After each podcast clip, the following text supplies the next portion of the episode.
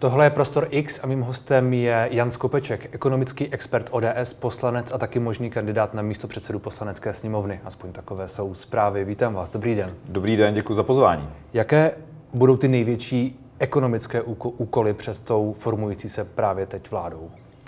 Tak já bych to možná rozdělil na to, co by mělo být tím plánem, jako je konsolidace veřejných financí. To je dlouhodobá věc, kterou určitě musíme udělat. A není to jenom o tom sražení e, deficitu a zastavení zadlužování, ale ty veřejné finance mají celou řadu dalších problémů.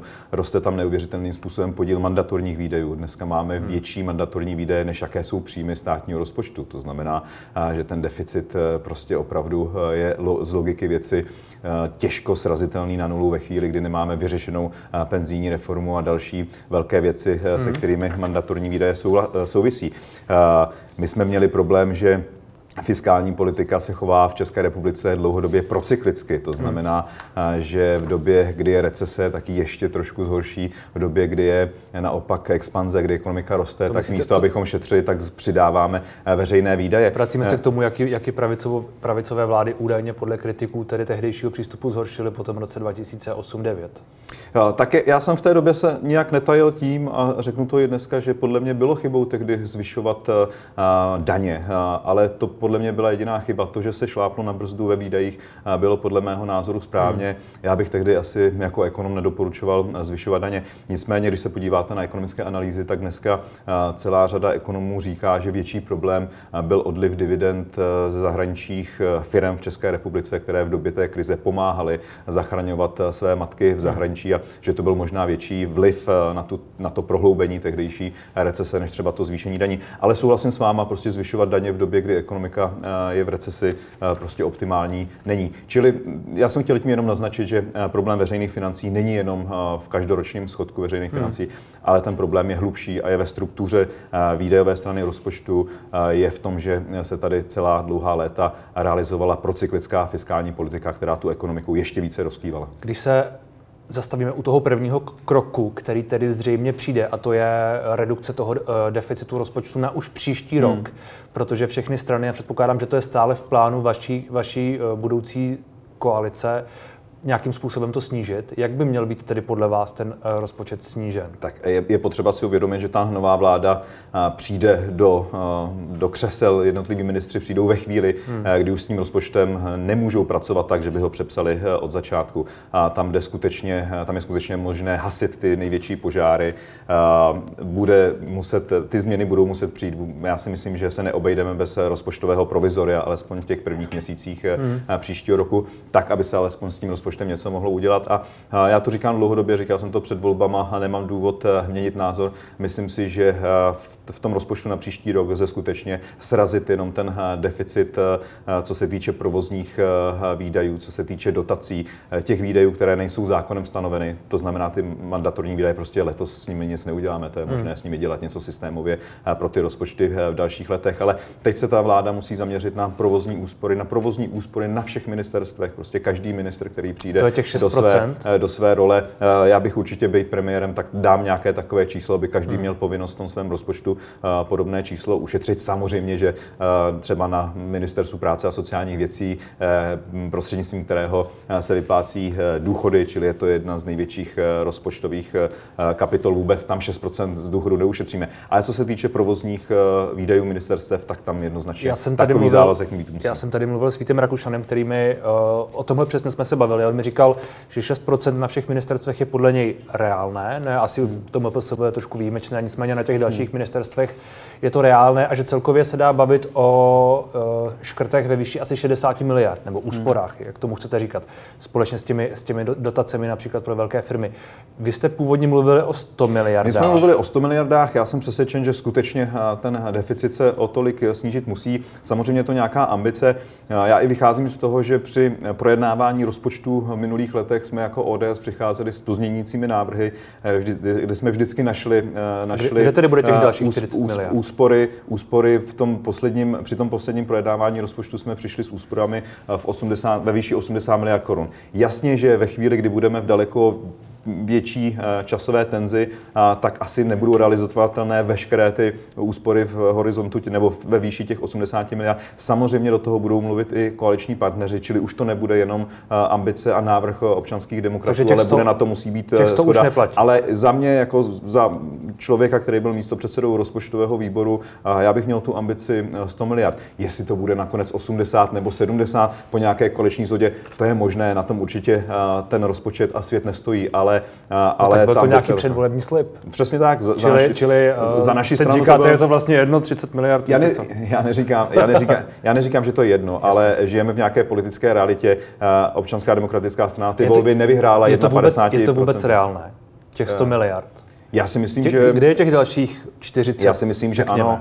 Když se podíváme na národní dotace, ty skutečně narostly o desítky miliard v posledních letech. Když se podíváme na neinvestiční nákupy jednotlivých kapitol, to znamená ministerstev, opět časová řada, neuvěřitelný růst. Já jsem přesvědčen, že prostě vata na těch Ale to jsou dvě věci, které jsou, které jsou už v těch 60 miliardách započteny. V, to, v té úvaze Víta Rakušana, ale i dalších lidí, prostě nákupy, to jsou, to jsou úspory na ministerstvech, a dotace vám, jsou těch dalších Já vám říkám asi čtyři položky hmm. z rozpočtu, které jsme dávali jako pozměňující návrh nebo byly součástí pozměňujících návrhů. Jsou to úspory skutečně v, v řádech desítek eh, miliard korun. U těch neinvestičních eh, nákupů to bylo tuším, že 40 eh, miliard korun a dalších 20 bylo jenom na těch dotacích. Čili já jsem přesvědčen, že když skutečně ta vláda přijde a ty jednotliví minister, ministři ještě se podívají na ty své kapitoly a ještě budou šetřit v těch provozních výdajích a budou mít vhled do toho ministerstva daleko větší, než jsme my měli ve chvíli, kdy jsme ten pozměňující návrh připravovali, protože tam je potřeba si uvědomit, že my jsme ho mm, reálně nebo navrhovali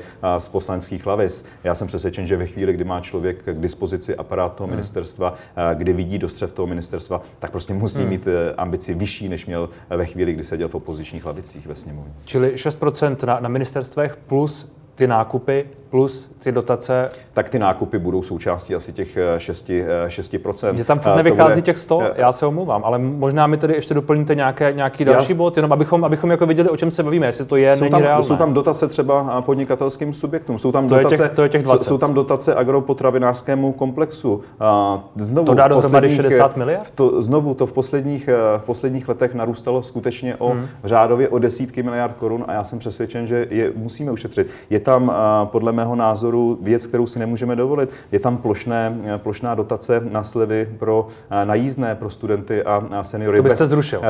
Bez, no tak v současné chvíli, já bych to zrušil, protože si považuji takovou věc za věc, na kterou Česká republika nemá. Prostě ve chvíli, kdy se zadlužujeme a půjčujeme si na důchody pro naše seniory, tak v takové chvíli, v takové chvíli poskytovat ze státního rozpočtu. V takové to je chvíli, 6 miliard, jestli se nepletu? No tak deficit penzijního účtu je v Já myslím, myslím, myslím ty, ty slevy na jízdném? Eh, ty slevy na jízdném jsou řádu miliard korun, ano to ještě pořád nedává těch 100 dohromady. Já jenom přemýšlím, kam dál byste, byste já, ještě řezal v úvozovkách. Já vám říkám, že chci řezat v provozních eh, nákladech ministerstvech, v dotacích hmm. a v podobných slevách a v podobných hmm. dáricích, které v uplynulých letech eh, vláda, vláda realizovala. Ale znovu říkám, my jsme s tím návrhem přišli v době, kdy jsme byli v opozici a v době v opozici jsme našli 80 miliard korun. Jsem přesvědčen, že v chvíli, kdy jednotliví ministři skutečně budou mít k dispozici a ta ministerstva budou na nich sedět, budou mít aparát, tak jsem přesvědčen, že k těm 80 80 miliardám hmm. skutečně eh, ještě eh, těch 20 jsou schopni nalézt. Ale vy jste, já jsem se eh, zastavil u toho, jestli to ve finále bude 80 miliard korun, nebo díky nějaké snaze o koaliční kompromis 70, tak nechci říct, že s ním budu spokojen, ale není to nic, hmm. na čem by ten rozpočet padal, nebo co by bylo tak tragické. Já jsem přesvědčen, že pak... mnohem důležitější budou ty rozpočty na nadcházející hmm. roky, kdy už ta vláda bude od začátku při tom rozpočtovém procesu schopna ten rozpočet eh, nastavit podle svých politických priorit, eh, podle eh, programového prohlášení, které, které bude schváleno nebo na, na základě kterého získá vláda důvěru. Ty rozpočty v následujících letech jsou mnohem podstatnější, protože tam už musí mít ta vláda ambici něco dělat i s těmi mandatorními výdaji, se... se kterými bohužel opravdu v těch několika měsících, které budeme mít teď k dispozici, to fakt nejde nic udělat. K ním se dostaneme hned, nicméně stojí pak to rozpočtové provizorium za to, stojí to potenciální rozkolísání, trošku nějaká jako nejistota, to, to všechno, co to způsobí, jestli to stojí, stojí to za to ušetřit, nevím, i kdyby to bylo těch 70 miliard, pokud to bude 60. Já si myslím, že to eh, za to určitě stojí. Je potřeba si připomenout, že Česká republika prožívá poměrně eh, vysokou eh, inflaci.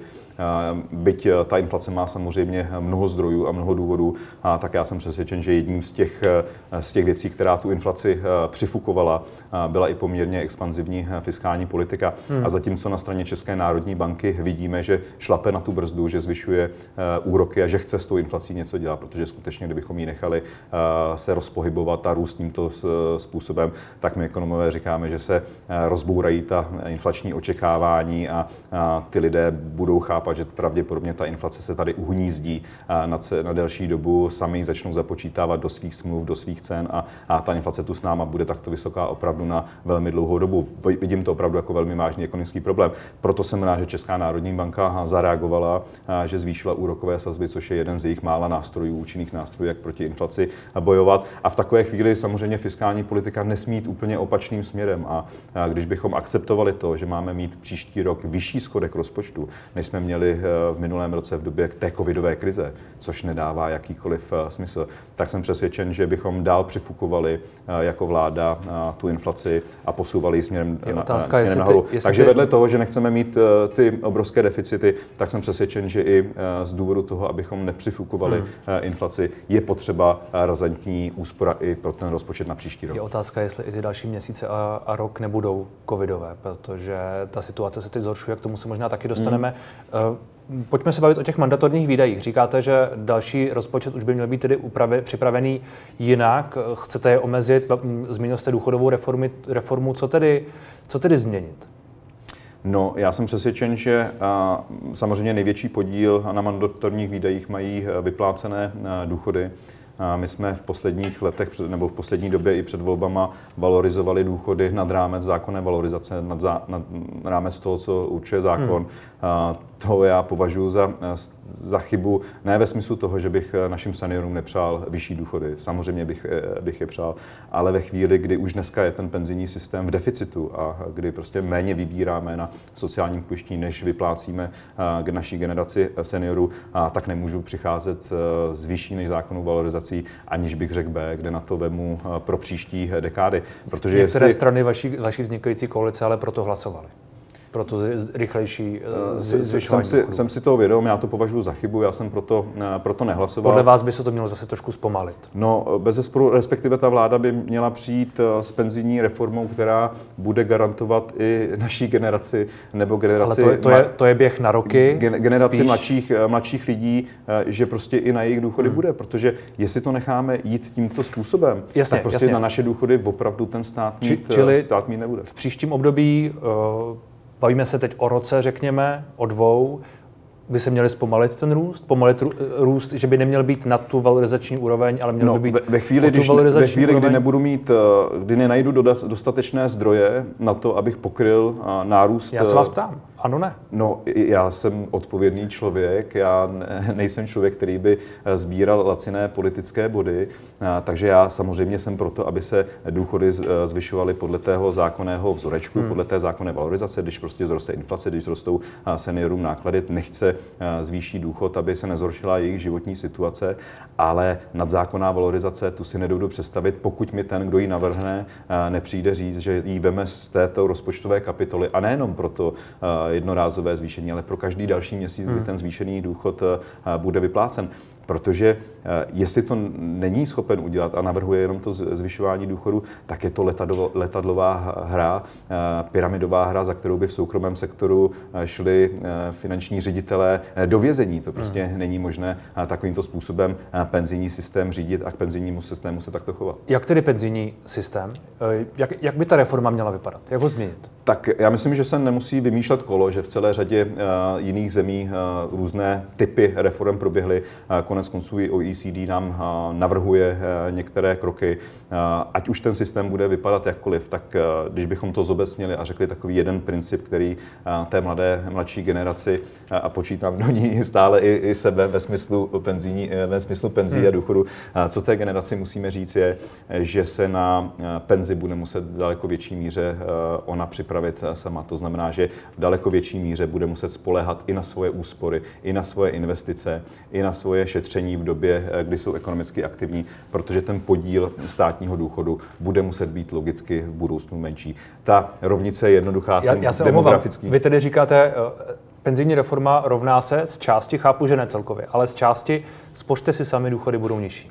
Přesně tak. Ne, důchody nebudou nižší, prostě ten snad z logiky věci. Příspěvek. Eh, že, že poroste počet důchodců, hmm. což je, to není nic, co bych si vymyslel, to je prostě popsaný demografický jev, demogra- fakt. Demografický fakt, to je téměř matematika. Tak ve chvíli, kdy prostě to bude přibývat, matematika, myslím. Eh, když bude přibývat eh, počet seniorů a bude na ně pracovat čím dál tím méně ekonomicky aktivních lidí, tak je jedna šance. Buď se bude podíl těch důchodů snižovat, nebo budou ty ekonomicky aktivní lidé muset platit dramaticky vyšší daně, aby na ty důchody bylo, nebo ten stát bude muset uvalit daně hmm. na něco jiného a hmm. šahat si pro ty peníze z, jiných, z jiné v uvozovkách rozpočtové krabičky.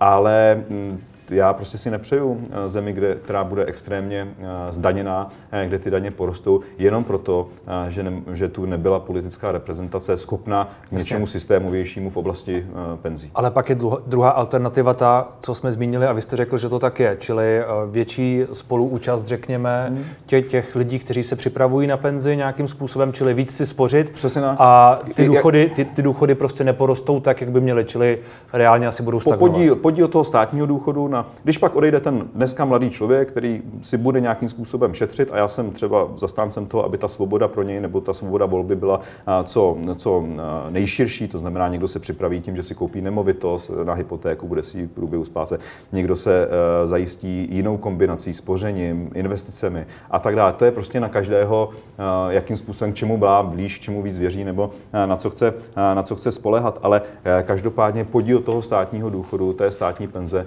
bude v budoucnu logicky menší eh, pro ty budoucí důchodce na celkovém jejich zajištění v důchodu, než je třeba pro naše rodiče, hmm. pro rodiče. Ta druhá cesta, uh daně. To zmiňuje hodně, hodně stran, zmiňuje to například šéfka té minulé důchodové komise, ekonomka Nanuše Nerudová, ale hmm. ona není jako sama.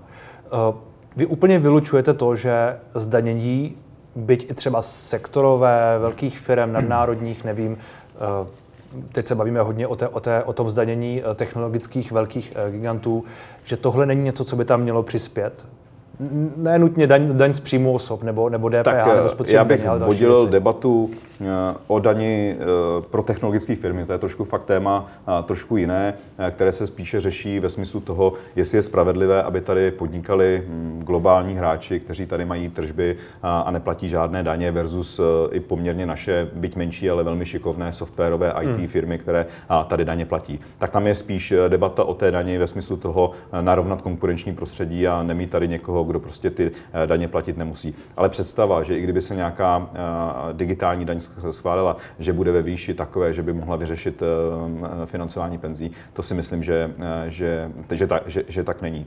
Co se týče daňové zátěže, tak já, pro mě je prostě zvláštní, že v České republice existují hlasy, že tu máme nějak jako nízké daně a že máme velký prostor pro to daňové zatížení v České republice možná. zvyšovat. Já mluvím o celkové složené daňové kvótě, která před covidem, protože ten covid les čím zamával i těmi jednotlivými ekonomickými daty a nemá úplně smysl eh, ty covidová čísla argumentačně používat. A když se podíváte na roky před covidem, eh, tak složená daňová kvota, kterou ekonomové měří a porovnávají míru zdanění, míru daňového břemene mezi jednotlivými státy, tak v České republice byla nad průměrem eh, zemí OECD, nad průměrem nejvyspělejších zemí, které, které jsou združeny v OECD. Když srovnáme Českou republiku s evropskými zeměmi, tam je pravda, pravda, že jsme trošičku, eh, že jsme níže, že průměr evropských zemí, eh, zejména těch západních, eh, co se týče daňového zatížení, je vyšší. Ale v rámci OECD jsme byli nad průměrem.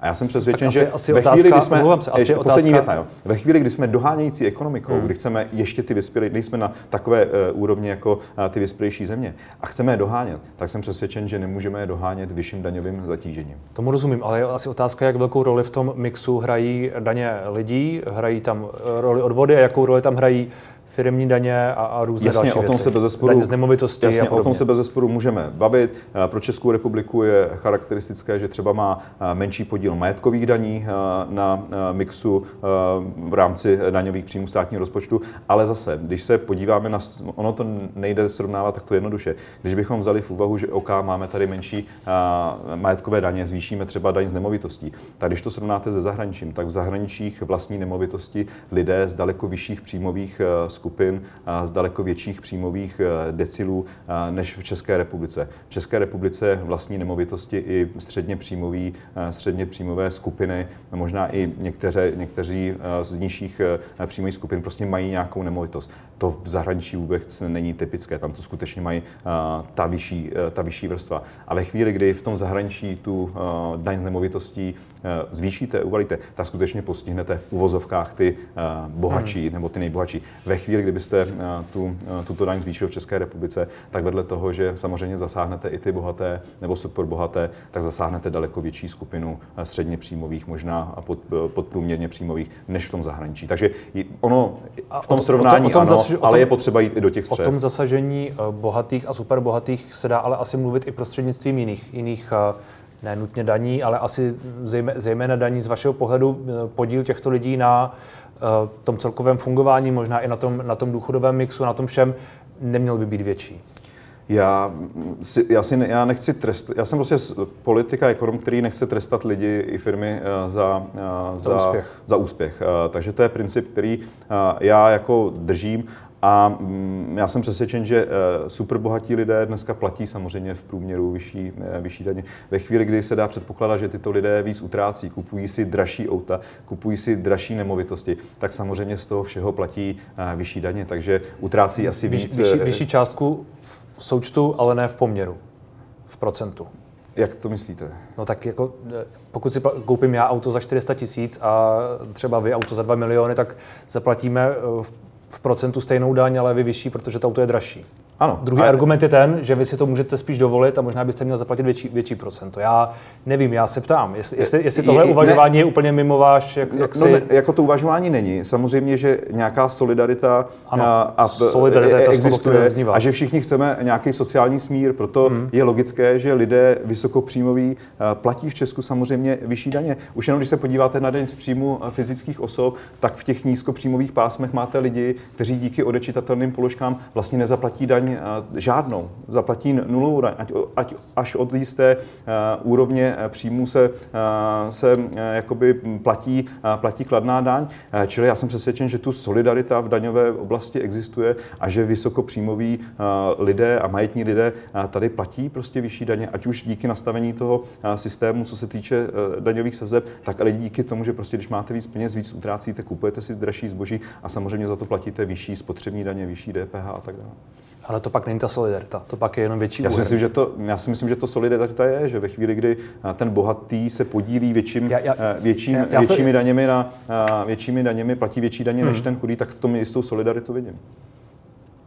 Pokud si někdo může víc dovolit a víc zaplatí, ale ve stejném poměru to, co mu zůstane a to, co zaplatí, tak to není větší solidarita. Je to, je to větší daň, podílit se víc na tom systému, to rozumíme si, ale asi to není větší solidarita, protože prostě to procento je stejné. Rozumíte? Je to stejné ne, ne, tak když si, vezmeme, když si vezmeme daň z příjmu fyzických o tom nemá, nemá cenu se o tom moc jako hádat. Jde, jde, jde o to, ale možná bych tam nepoužíval to slovo solidarita akorát, když o tom mluvíte. Ne, nevím, to je možná nějaké, nechci se zastavit na, na slovíčkaření, ale když si vezmu daň z příjmu fyzických osob, ukážu ilustrativní hmm. příklad, jak to myslím já, abyste mě pochopil, tak ve chvíli, kdy jste nízkopříjmový a odečitatelné položky vlastně vám zajistí Jasně, to, že neplatíte to je ta, žádnou to je ta, to je ta druhá a naopak milionář, Rozumím. který zaplatí 15% z milionu, tak ten chudý neplatí, nebo chudší neplatí nic, milionář platí 15% z milionu. Takže já tam tu solidaritu prostě v tomhle směru, směru vidím. Jasně, ale bavili jsme se o tom utrácení za auta a podobné věci, kde ta solidarita asi velká, velká nebude. Nicméně, uh, vy jste zrušili superhrubou mzdu hmm. uh, uh, loni, tuhle tu daňovou, daňovou slevu, která nějakým způsobem zasáhla do toho rozpočtu. Vy nepochybně budete dál trvat na tom, že to, že to nebyla chyba, i když uh, říkalo se tomu fialová sekera před, před volbami. Je to prostě něco, co v tom rozpočtu teď objektivně chybí. Ať už je to 50, 60, 70, někdo říká 100 miliard. No 100 je... miliard je nesmysl, 100 miliard bylo, bylo strašení ve chvíli, kdy se to schvalovalo. Je to, je když to, se je, podíváte... Jasně, se, nemusíme se o tom znovu bavit. Ne, já si jenom říct, že když se podíváte na plnění státního rozpočtu, tak ten výpadek z titulu daně z příjmu fyzických osob je řádově menší než 100 miliard. Bylo to v desítkách miliard korun a do konce roku to prostě k těm 100 miliardám ani náhodou nedoputuje. A zároveň prostě, a to je na nějakém spočítání, ten státní rozpočet to získává i prostřednictvím jiných daní. Ve chvíli, kdy prostě jste někomu Jasně. snížili daně, zvýšili čisté příjmy a ten člověk utrácí více, tak tomu státu se to alespoň částečně vrátí prostřednictvím spotřebních daní. Tyhle, tyhle Čili závěry ta celková, jsou, tyhle celková závěry, bilance fakt bude dramaticky nižší než 100 miliard. Oba tyhle závěry jsou kritiky toho kroku rozporovány a nemá asi úplně smysl se o nich bavit. Nicméně. Ne, počkejte, ale to jsou data. Další, Plnění další... státního rozpočtu je každoměsíční výkaz no, ano, ministerstva ano. financí, který ukazuje, jak se meziročně, to, to, to, kolik to, to, kolik to nakonec bude a to, jaký vliv to no, bude, bude to mít, výrazně, to, jaký to... vliv to bude mít na to, co ty lidé utratí nebo neutratí, to je spíš tuhle chvíli jako fabulace, zejména v té druhé části. Ne, já si myslím, že lidé, kteří říkali, že eh, zrušení superhrubé mzdy bude stát 100 miliard hmm. a mlátili nás tím eh, o hlavu, tak by se v uvozovkách měli omluvit ve světle toho, že ta data, eh, která vykazuje každý měsíc ministerstvo financí, jsou daleko nižší a v žádném případě těm 100 miliardám to nedoputuje. Hmm. A to ještě do toho nezapočítávám ani ten, ani ten nepřímý přínos státnímu rozpočtu ve formě toho, že lidé ušetří a nakoupili více a, a zaplatili vyšší spotřební daně. A nikdo, kdo měl ty silné řeči, se k tomu nehá. Takže žádná fabulace. To je prostě útok na ty, kteří používali nefér argument. Hmm. Možná. Možná to zaplatí. ale, ale rozumím. Uvidíme, třeba se vám nakonec někdo um, omluví. Moje otázka směřovala trochu jinak. Moje otázka směřovala k tomu, jestli pokud uh, obecně říkáte, že nechcete zvyšovat daně, a tomu rozumím, jestli je naopak nechcete dál snižovat jestli není nějaký prostor pro to, aby třeba lidé zaplatili míň, aby se o, nějakým způsobem změnilo nastavení odvodů a těch, těchto věcí jestli, takhle, nemyslím si, že tu je velký prostor pro uh, snižování daní. Ač já jsem prostě zastáncem uh, malého státu, uh, nízkých daních, tak ve chvíli, kdy se neřekne to B, uh, kdy se neřekne, kdy, uh, kde se i na té výdajové straně vemou peníze na případné další snížení daní, tak by to byla neodpovědnost. Ano, ve chvíli, kdy tu bude někdo, kdo řekne, já jsem schopen, schopen výdajovou stranu rozpočtu dlouhodobě uh, snížit na takovou a takovou úroveň, tak pak se bavíme o snížení daňového zatížení. To já v tuhle tu chvíli takový prostor, eh, prostor nevidím, ač bych si ho jako liberální ekonom přál. To zase jako říkám férově, eh, že eh, člověk musí vnímat nějakou jistou ekonomickou realitu. Pokud bych, jsme se bavili o jednotlivých položkách v daňovém mixu, co považuji skutečně za problém, tak za problém považuji jednu konkrétní daň a to jsou poměrně vysoké i v evropském porovnání de facto rekordní, rekordní výše odvodů na sociální pojištění na straně zaměstnavatelů. To, co platí zaměstnavatele, za své zaměstnance na sociálním pojištění. To skutečně konkurujeme Francii a Belgii a jsme opravdu na špičce, na špičce toho žebříčku. Hmm. A to není nic dobrého, protože to samozřejmě zdražuje práci pro, pro naše zaměstnavatele a, a samozřejmě to pak demotivuje od toho třeba nějaké další hmm. zaměstnance přibírat. Takže kdybyste se mě jako ekonoma ptal, kde ten problém dneska v daňovém systému vidím, tak zejména na, na, na, co se týče sociálních odvodů na straně zaměstnavatele. A je ve hře, že by Ale se tohle změnilo? Já jsem přesvědčen, že by bylo potřeba to snížit, ale znovu říkám, a, a člověk musí být prostě odpovědný, musí říct to B. A to je možné dělat ve chvíli, kdy bude alespoň rámcově jasno, jakým způsobem, jakým směrem se penzijní reforma vydá. Pokud bychom snížili odvody a prohlubovali tím jenom schodek penzijního systému, tak v tom velkou odpovědnost nevidím. Hmm, na druhou stranu, kde pak, to, kde pak ty peníze vzít případně? té důchodové reformě, protože když jsme se o ní před chvílí bavili, tak vy jste de facto říkal, že ta alternativa je, lidé si budou spořit sami a důchody budou prostě trochu nižší v tom podílu. Hmm. Tam pak ten výpadek, nevím, kde, je, kde by se, jak, jak tam, si vyrovnal. Tam je důležité, eh, tam je důležité eh, jako přemostit jistou dobu ve chvíli, kdy a to je zřejmé, a to musí být stávajícím seniorům garantováno, že jich se ta reforma v žádném případě nesmí eh, dotknout. Prostě ve chvíli, kdy už jste eh, v penzijním věku nebo jste na konci eh, pracovního cyklu, to znamená, že máte blízko do důchodu, tak by bylo nefér od politické reprezentace, aby vám měnila podmínky a říkala, měl si si spořit prostě na důchod a tak dále. To není možné udělat. Tito lidé prostě musí dojet, tam musí dostávat důchody podle toho systému, na základě kterého se celý hmm. život připravovali Tam, kde se to musí odehrát, to je tam generace, která teprve na ten pracovní trh vstupuje, nebo je na něm krátce a má dostatek času na to se v úvozovkách na ten důchod, který není žádnou pojistnou událostí. Že? To je věc, která z logiky věci, když je člověk zdrav a, a nepřehodí se mu něco, něco neblahého v aktivní části věku nebo života, tak do důchodu prostě dospěje.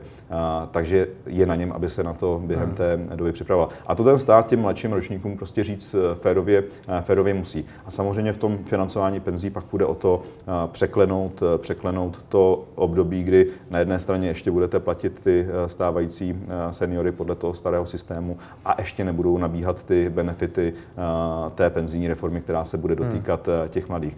Tam je mm, potřeba prostě najít balík peněz, který, který mm, tohle mezidobí přemístí. Proto já jsem taky velmi kritizoval, když paní ministrně Šilerová s panem premiérem Babišem rozpouštěli v minulých letech takzvaný privatizační fond, kde byly akumulovány prostředky jako dividendy z Česu, úspory, prostě, hmm. které měly směřovat třeba na sanování ekologických škod. To byl nějaký balík peněz, který mohl třeba i posloužit k tomu, aby, aby, se, aby se zaplatila penzijní reforma, která se samozřejmě zaplatit bude muset a hledejme, hledejme zdroje na straně dividend státních hmm. podniků, na, při případných privatizacích částí státních podniků, tak ty peníze pro Bůh znovu nespotřebujeme, je, je neutrácejme, nevyhazujeme, směřujeme je na nějaký účet. Odchod, který bude. pozdější odchod do důchodu?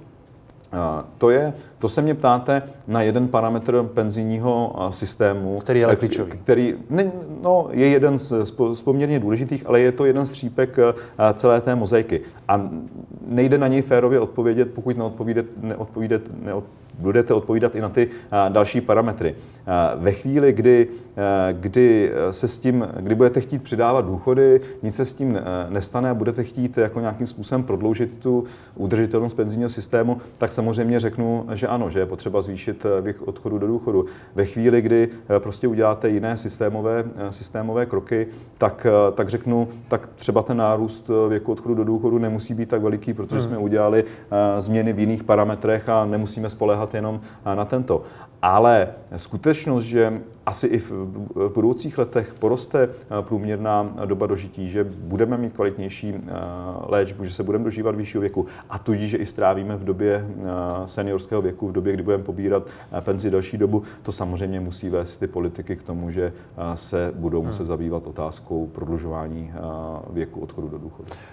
Proč by vlastně někdo měl chtít jít do té uh, reformované penzijní, uh, do toho reformovaného penzijního systému? Proč by se na to někdo měl těšit? Proč by vám to někdo měl jakoby od, odkývat a odsouhlasit, když vlastně de facto jediné, co z toho bude mít, jestli to správně chápu, je, že prostě od státu dostane méně? No, tak protože příliš jiných možností nemáme. Ono z kruhu nejde udělat eh, čtvere, ze čtverce eh, nejde udělat kruh. Ve chvíli, kdy... Bez těch daňových změn. Ve chvíli, kdy, ve chvíli, kdy prostě tady je zřejmý demografický trend, hmm. a, a který Já je neodiskutovatelný, tak jako, to je tak jasná věc, že eh, se mi zdá jako hloupý o tom vlastně eh, jako, ale asi, jako asi, polemizovat. Ale jo. asi je fér to takhle říct, aby to vlastně říkáte ale docela natvrdo. Já to říkám natvrdo. Prostě na důchody nebude a alternativa je šetřit si. Respektive na důchody bude asi vždycky, ale, méně. ale bude na nich relativně méně, než na ně třeba dneska, protože dneska se vybírá nějaký balík peněz a rozděluje se mezi jistou skupinu uh, lidí. Uh, v budoucích letech na ten balík peněz, který se bude hmm. rozdělat, bude vydělávat méně lidí a těch čekatelů na ten eh, přerozdělený balík bude, bude mnohem více. Takže tam jako není příliš hmm. mnoho uh, o čem diskutovat. To je prostě poměrně jasný trend, ze kterého se nikdo nevymluví. Takový ano, politici, kteří, eh, kteří jako nechtějí říct jedinou nepříjemnou pravdu a lakují věci na růžovo, ty vám budou tvrdit, že se to nějak zařídí, ale ale to já se snažím jako říkat věci tak, jak jsou. Tak uvidíme, jak to pak případně voliči ocení. Děkuji moc za rozhovor. Já děkuji za pozvání.